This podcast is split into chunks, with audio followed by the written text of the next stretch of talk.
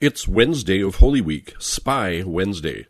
Welcome to today's LENTCAzT. This is Father John Zuhlsdorf.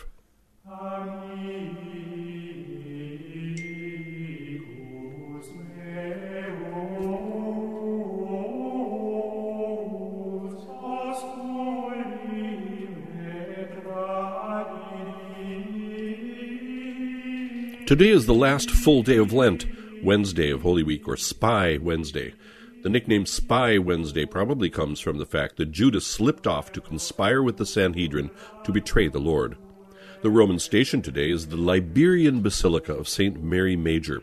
We were here five weeks ago.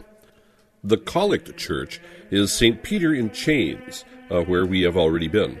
But way back in the time of Leo the Great, when Wednesdays of Lent didn't have their own Eucharistic liturgy, there were homilies given by the Pope at St. John Lateran, and we have some of those. It just goes to show that there are different kinds of synaxis.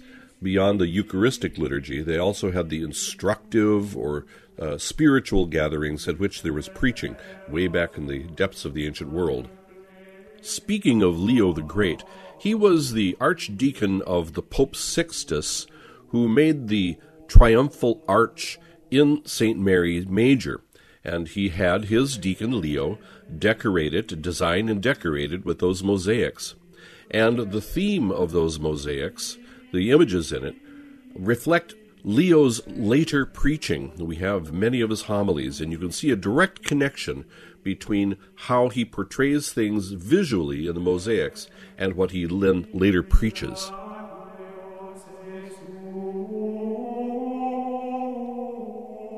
From Toward Easter by Father Patrick Troadec. The Church has us read today for the third time since Sunday the account of the Passion, today that according to St. Luke. She also gives us large extracts from the Passion described in advance by the prophet Isaiah. In this beginning of Holy Week, the Church wants to touch our heart in placing before our eyes all that Jesus endured in order to save us. The account of the Passion makes us know not only the intensity of the sufferings of our Lord, but also the mastery over himself that he maintained in the midst of the most painful and the most humiliating outrages. There is no movement of revolt in Jesus. He does not try to escape.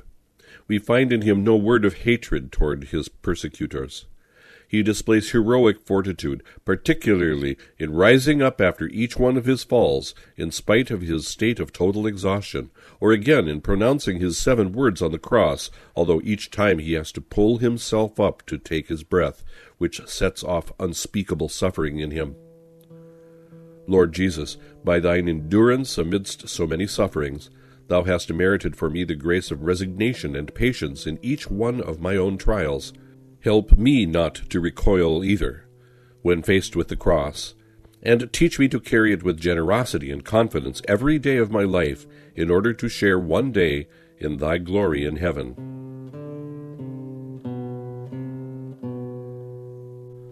The final prayer over the people of the Lenten cycle. Let us pray. Bow your heads to God. Look down, we beseech thee, O Lord, on this thy family, on whose sake our Lord Jesus Christ refused not to yield himself into the hands of the wicked, and to suffer the torments of the cross. Oremus, humiliate capita vestra Deo.